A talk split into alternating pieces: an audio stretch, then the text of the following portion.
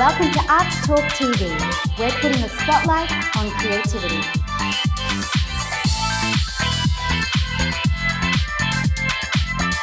Hi, I'm Karina Lawrence and welcome to Arts Talk TV. I'm here in Brisbane's Fortitude Valley at Back Dock Arts, which is a great theatre venue promoting all things arts and supporting it. So make sure you check it out if ever you're in the area.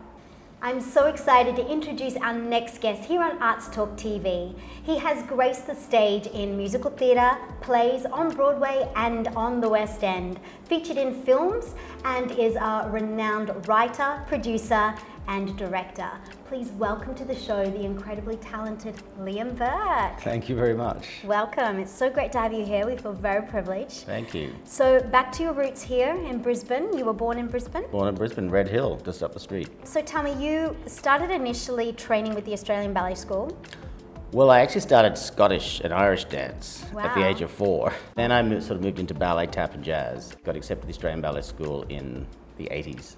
And then from there, you went into the company as well. Not straight away, I actually went into cats first, and then I went Oh, back into the company, then went back into cats.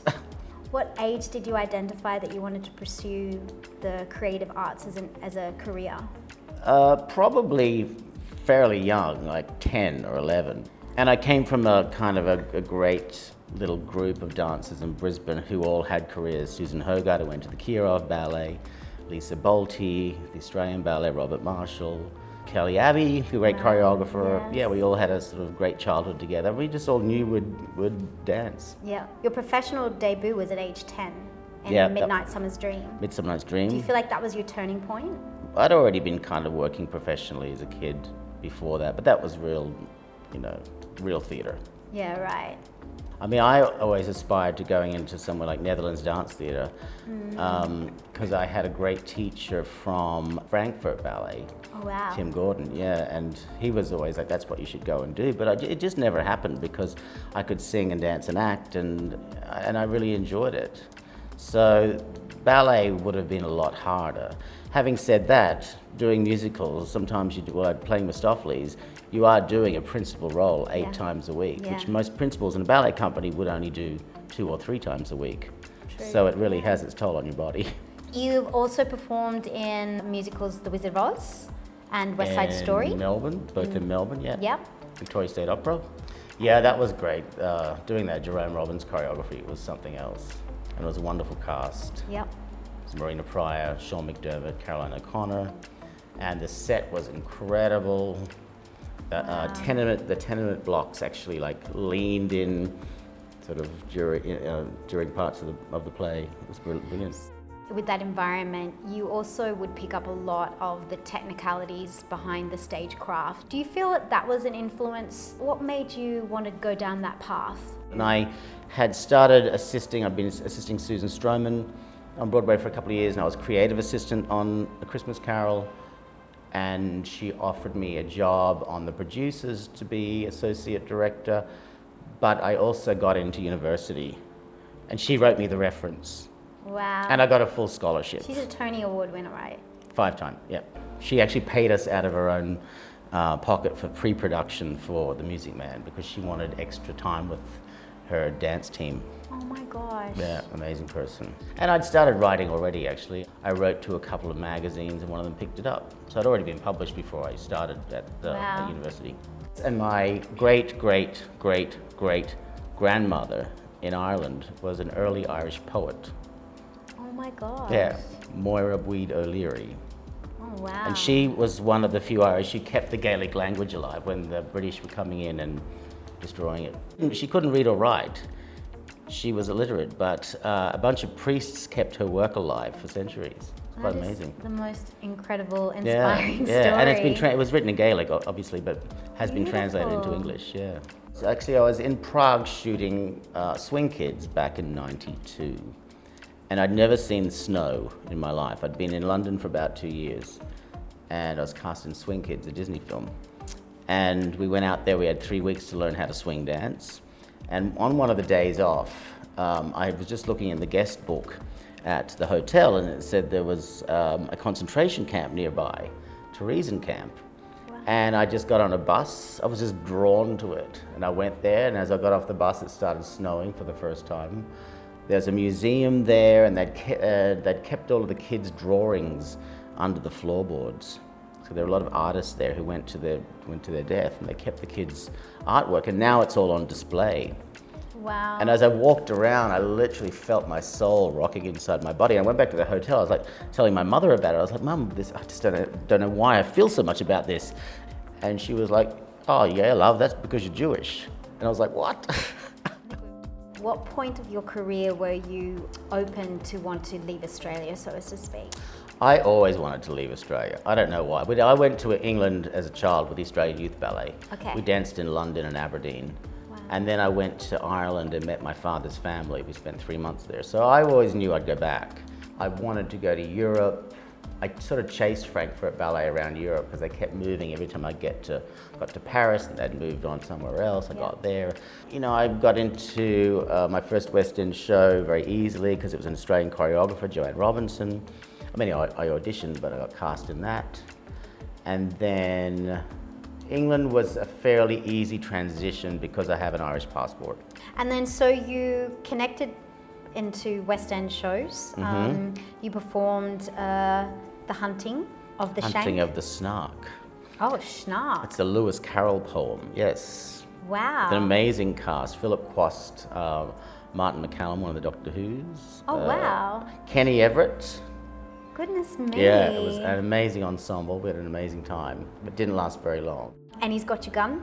You and he get your gun, which I also did with Veronica Hart, which I did Snark with. Uh, we played the juvenile leads, Tommy Keeler and Winnie Tate, and we toured for about five or six months first, and then went into the West End. That was amazing, amazing show to do. Who's Tommy? Who's Tommy? well, The Who's Tommy was really a joy because I'd seen the show in New York. I auditioned, it opened in Germany, and 80% of the Broadway cast went. So I joined them, which was really a thrill. And then I got to work with Wayne Cilento, uh, Tony Award winner from Chorus Line. yeah. Wow. Uh, I suppose that's actually the difference between uh, the Brits and Americans in a way. Like when I was auditioning for it in London, none of the dancers knew who he was. like everyone auditioned, I had no idea who Wayne Cilento was. And I was like, "Are you kidding me? wow. Do your musical theatre research." Research, you know? yeah. yeah, Like the auditions that you did, did you really look into the history or the understanding? I think I naturally see Australian Ballet School. We have dance history every week, Right. and even though it was predominantly ballet and, and contemporary dance, I always kind of knew a lot of American history because I had an amazing tap and jazz teacher in Brisbane. Uh, Joan Scott was my tap and ballet teacher, and Post Luola was my jazz teacher. Now, she taught me Jack Cole technique for years. And Joan taught me tap, and she was an amazing tap teacher. and She played piano live. she played piano for all my competitions, so I had a great musicality from you know, growing up dancing with live music and with bagpipes as well. You know. Do you feel like we need to revisit that in today's world? Yeah, because music has kind of gotten a little bit bland, hasn't it, in many ways? Mm. You know, the melodies in those and the lyrics in those old songs, you know, there's Mm. such great depth to them. From, definitely from a musicality point of view. Mm. Absolutely. The transition for you to be able to work overseas. What about um, in America? Well, I went to America with Tap Dogs. I joined Tap Dogs in London and went on tour with the original guys. We toured for about nine months and I was in San Francisco and I met a lawyer and he said, You should stay. And I was like, Okay. um, he goes, no, no, let me let me ask some questions. And he asked me a bunch of questions. How many reviews did I have of my dancing? uh, You know, who I'd work with. And he said, I think you have an 80 to 90% chance of getting a green card. And I got approved in two weeks. Wow. I mean, he was the goody two shoes of immigration. Yeah. He'd never been refused a case. yeah, right. So I was lucky to stumble across him. Right time, right place. Basically, green card uh, creates more opportunities than a, a visa, so to speak. Well, you need a green card to work on Broadway. okay. So I did get stuck for eight months where they, the immigration sent me a interim work permit, but I had to wait eight months to actually audition for Bro- Broadway. Okay. But that was fine. There was plenty of work. I did a bunch of stuff in New York. Yeah. A friend of mine back in England was like, she was like, "Oh my God, you know, you said you were going to do this. Go to Broadway. And I was like, did I? I don't remember that. But I just was like, that's what I wanted to do, and that's what I did, you know? So do you think it was just focus? What like Yeah, and just you knew? Yeah. And does that come down to like knowing your identity? Yes. Or you didn't think about it too much? Yeah. Yeah. Strength of character. Yeah. You see, living in New York, you would go, I mean, I'd go to 10 auditions a week. And you come out feeling really good about them all. But as you've been doing this for a couple of years, I mean, there were some you really, really, really wanted to get, and then you didn't. And then the others, the one, actually, the ones that I didn't really want to get that much, I always got. And they were always the perfect job for me. You know, if you can't withstand those knockbacks, then you, you won't survive. Yeah. You continued um, training throughout your career and you got into acting. You trained at the Actor Centre in London. In London, yeah. that was a union actors uh, studio. You had to be part of the union to get in there. And then when I got to New York, I started at the Atlantic Theatre School and did a couple of sort of long courses there. And do you think it's really important during your career to always revisit the education and the training? You know, in New York, if you're not doing a show, even if you are doing a show, you go and take class every day. Yeah. I mean, I got to do uh, two weeks with Chris Chadman. Oh my God, incredible class. It was a three hour class. And it was ballet based. You do like one ballet exercise, turn around, do it, and then you do it, step away from the bar and do it without the bar, Yeah. you know. And if the choreographer doesn't know you, because I was actually living in England and just over there taking class, Mm. if you're good, they give you, you know, they give you attention. How can we build upon that in Australia? Well, I think because we are spread out, you know, we have Sydney and Melbourne, and now we have the Gold Coast, you know, has a lot of film being shot, being shot there. So it's harder to build that hub. The statistics were always two out of every hundred performers that move to New York actually make it to Broadway. Whereas I think in Australia, because of the lack of work, we see so many amazing performers, you know, throw in the towel because Yeah. there's always been a lack of work in this country. What I see would be a solution is to strengthen the membership of the unions Yeah, right. because in this country you don't have to be a member of the union to be in a show. I believe I know that's how it always was. I've always been a member of a union. Uh, same in England, you don't necessarily have to be. America is uh, incredibly turned on. People go out of their way to help you like that. Bad Boy Johnny and Made in Sheffield. choreography for the first time. Yes. Okay. I was quite nervous about it, and I don't. And, and fortunately, they weren't big dance shows, so it was a bit of doo-bop and stuff Yeah, like that. okay. One, the other one was kids. Yeah, it was interesting. Uh, that was an easy transition, but it wasn't something I really, really, really wanted to do.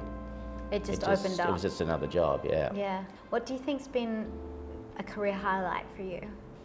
Well, working on The Music Man on Broadway was amazing. I was also dance captain. Very often, dance captains are the swings, but Stroman wanted me in the show as well.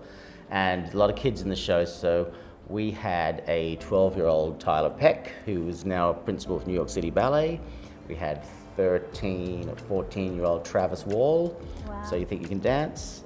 Darling Rebecca Luker, who just passed away, which is devastating. I was doing the show during 9 11. Wow. I was setting the national tour during the day and doing the show at night. We call that double duty. I'd crossed the street, was about to go down the stairs in the subway, and for some reason something got at me, and I turned around and I saw two people like staring up at the sky. So I walked back up and looked up, and there was the first tower up in smoke. And I was like, Jesus Christ, that's a bloody big office fire. and then I was like, wow. So I got on the on the subway and I heard someone saying, like hysterically, going, I saw a plane going into the tower. And then I got to work and yeah, bang, that's what it was. And we had so many kids in the show, we had to make sure they got to, first of all, they to make sure they got to rehearsal. And then we wanted to make sure they didn't see footage. So I didn't see any of the footage. I found an old tape player uh, which had a radio on it, and there was this silly beam in the middle of this rehearsal studio with a socket. So I put it on a chair and turned it on. So we just heard it on the radio, and it was like, I mean, it was. I felt like it was World War II, you know. So we had to wait the whole day to make sure all the kids got home, and then by four o'clock, I, we, we were free, the creative staff, and I then had to walk back downtown because there was no subway towards it all and then across to Union Square, and we stood on the roof and just looked at this red embers and smoke. And then I went home, which is further down the East Village. I had to show ID to get on my street. We went back to work on the Thursday night, Okay. and we performed for families of the firefighters. But at least 10 shows closed that week. Hmm. And the Music Man, what Stroman did at the end of the show was incredibly beautiful. There was this massive American flag just dropped right on the last beat. So then we started singing the national anthem. I mean, and we're just there in our finale costumes, like a like blubbery mess, and a small audience of like 40 people. You So know, really affected. the 9/11 was, you know, the city made a push. It was like get back to the theater, you know, because it wasn't COVID. It Yeah, was, you know, yeah. it was just contained in that area. But it Um, does showcase how important it, the arts is Yeah. for the mental and, and you know well-being of Oh yeah, people. that's what this, you know, that's what the mayor said. It was like, you know, get into the theater, get happy. Yeah, healing. yeah. You were in the original cast of Tap Dogs. Well, I joined the original cast. I actually did. Dein did a workshop back in Sydney, and I was a pair of feet in that. So you were assistant to Dein Perry off Broadway. Yeah. Tell me about that experience as opposed to just being, I guess, an ensemble or, or a featured cast member. Mm, well, I was swing as well, so I went on and was dance captain. And then when we went to New York, when we got into New York, I took over a role. Amazing! It was an amazing experience. I don't know why I. I mean, Dein's choreography is very specific. It's in very Newcastle. Les Griffiths, his teacher, very different to Queensland Tap, because ours is very on our toes, a bit more uh, Hollywood, New York. And I hadn't tapped really since I was like 15. So it just the muscle memory was amazing because I just sort of went to the audition in New York and he was like, "You got it." so then I had to learn the whole show, and then I trained two companies. I trained the first two American tours, and yeah, it was a great experience. But we met a lot of great people along the way. Yeah, sure. Yeah, we met Helen Reddy in LA. Wow. Bless her heart. God rest her. Yeah. Uh, met Robin Williams in San Francisco. That was amazing. Harrison Ford. oh my gosh. There was a theatre show you were involved in called Tribe. Yeah, yeah. And you had mentioned that you had the a brilliant experience of learning over 20 native tribe traditional dances. yeah, yeah. There were, uh, gosh, dancers from about 26 tribes of North America. My great friend Raoul Trujillo was the director. He is an incredible actor, director, writer. He is the lead um, in, in, Apoc- in Apocalypto. He's also starring now in Mayans MC. Oh, yeah, okay, yeah, right. yeah, he's awesome. And Alejandro Ronceria, who is Colombian, he lives in Canada, was the choreographer. So I actually assisted both of them, and I was the only white person um, in the team. I think maybe the lighting guy was as well. Yeah, that was amazing and difficult because the Indian dances are all circular. They don't have a beginning and ending. Oh, So as a dance captain, I'm like, five, six, seven, eight. And they're like, where from? you know, a lot of them are so specific. Like the hoop dance, I mean, I couldn't even, you can't even learn it. So we've talked a little bit about the films that you worked on, Swing Kids, Center Stage. Center stage. That's one of my faves. I've watched that a few, Have you? Yeah. few times. I'm, yes. I'm really little in it. I'm in black with like a orange. split- scene? In the musical theatre scene. Oh, the Red Hot Chili Peppers. Yeah, yeah. yeah. That was really a lot of fun. We call that a NAR. Okay. No audition required. When Oh, Stroman really? calls you up and goes, I want you to be in this. Oh wow, what yeah. a privilege. Yeah, it was a great privilege. And also the film, pro- the producers. Yes, yes. You How- don't really how- see me in that one very much. I was only in one scene. I love that show. I went to, because Stroman, if you work for her, there was a studio run, or the last run through the studio before they actually went to, I think they opened in Chicago. Mm-hmm. So I was invited to that. Yeah. And I've never laughed so much in the theatre in my life. You moved to LA Mm, I moved to LA for the weather. I just want to live somewhere warm. and you worked as the associate producer at Timeline Films. Well, I started there actually as an intern. And one of the producers, Andy Hicks, was a Broadway dancer.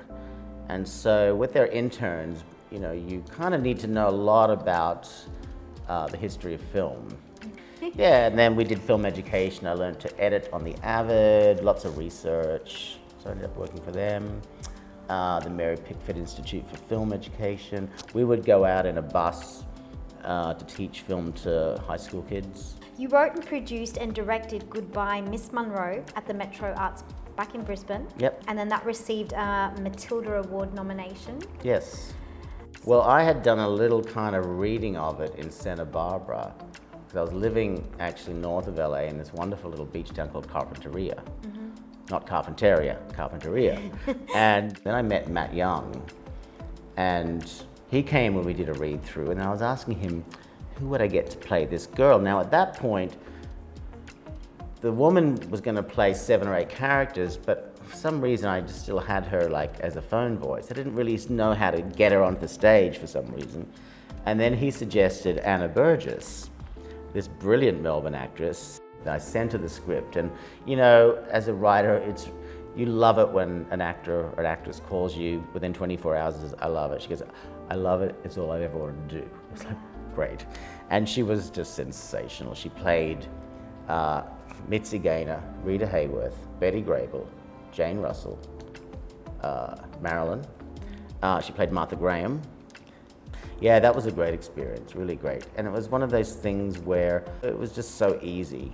Yeah. You know? Flowed. Stage manager, two actors, me, we just put the show up in four or five days, opened. Wow. Yeah. And then we went to Melbourne, sold out in Melbourne, and then I was we were trying to get it to Sydney, but I had to get back to the US. Okay. And then last year or year before, I went to London, but I didn't have as much to do with that production. Okay. And then we just did Smiley here. So Smiley is a Spanish play, which uh, Matt, who did my first play, and Sergio. So Sergio Torres did this play in Chile five years ago in Spanish. Wow. And then he's emigrated here, and then he met Matt, and they're both, as one of the one of the reviews said, champagne casting.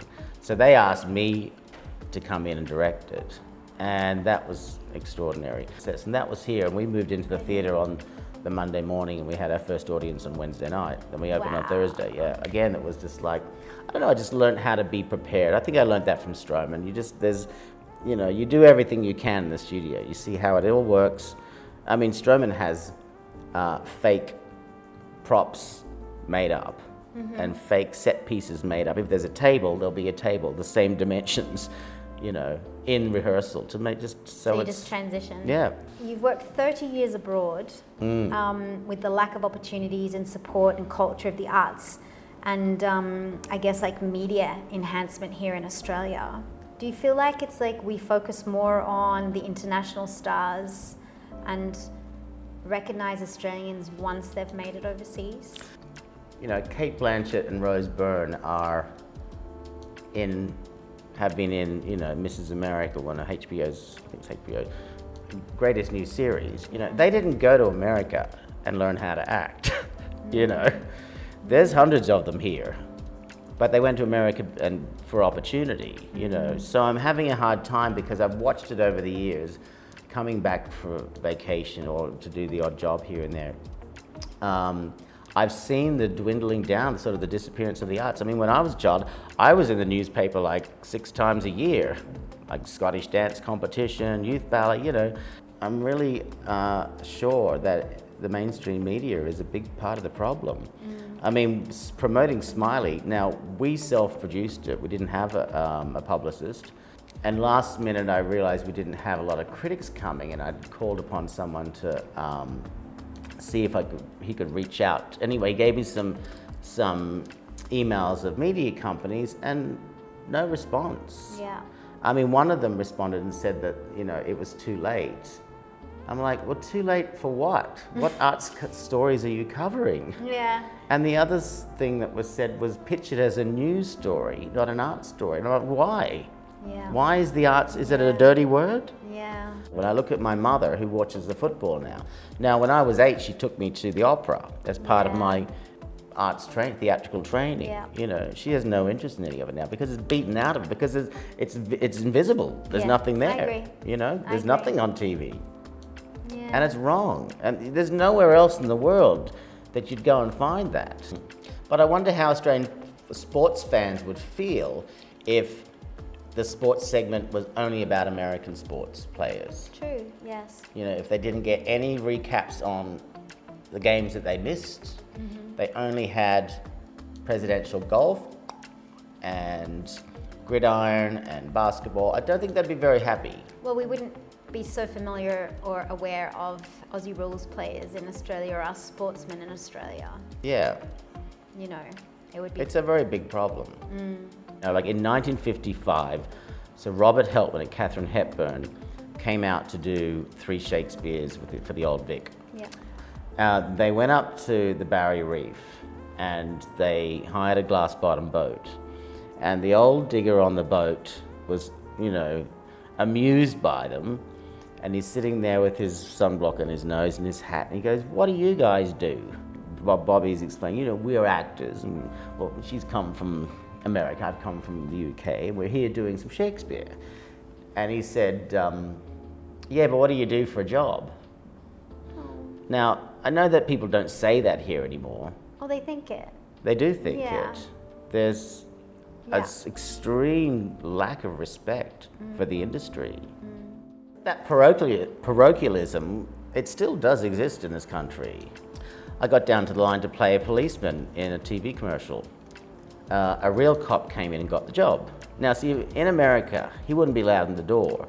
So I was having a conversation with some with a journalist at Sydney Morning Herald, and he couldn't understand. He th- thought that was too exclusive. You can't exclude people. Right. And I was like, okay, so I should be able to go for any job that I'd like to as well. Mm. And he said, well, yes. I said, oh, okay, so they need a brain surgeon down at St. Vincent's. Should I be uh, allowed to apply for that?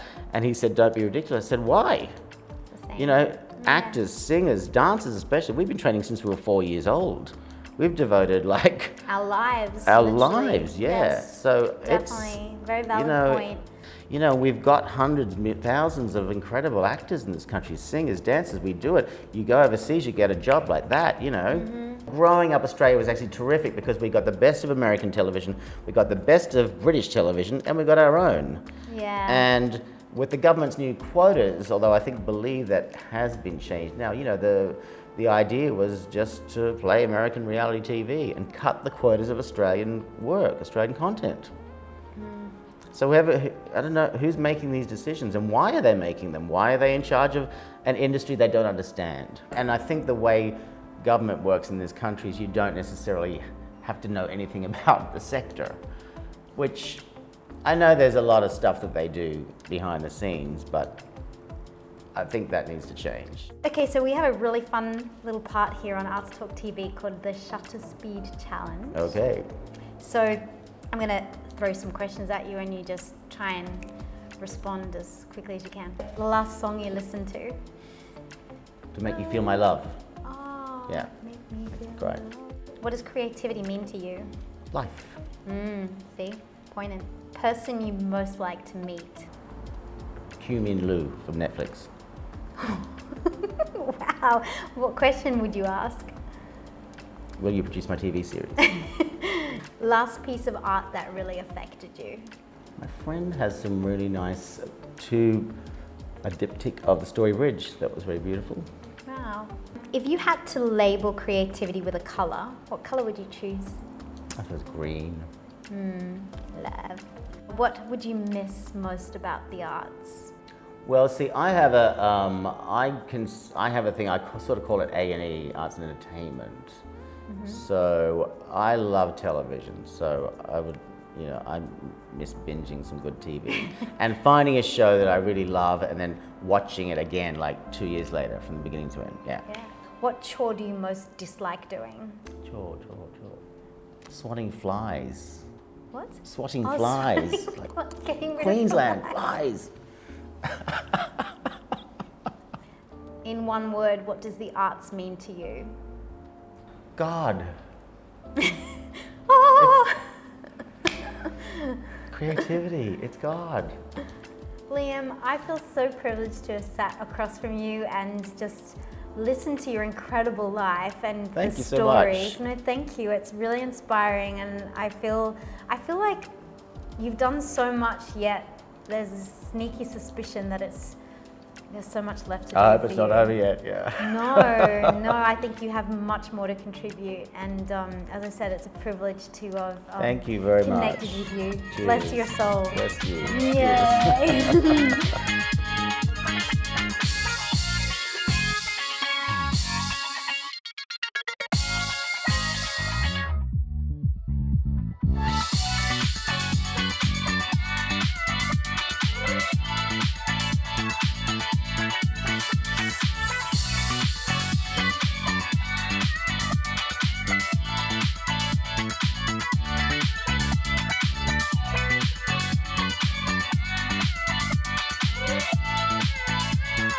joining us. We look forward to seeing you at our next episode.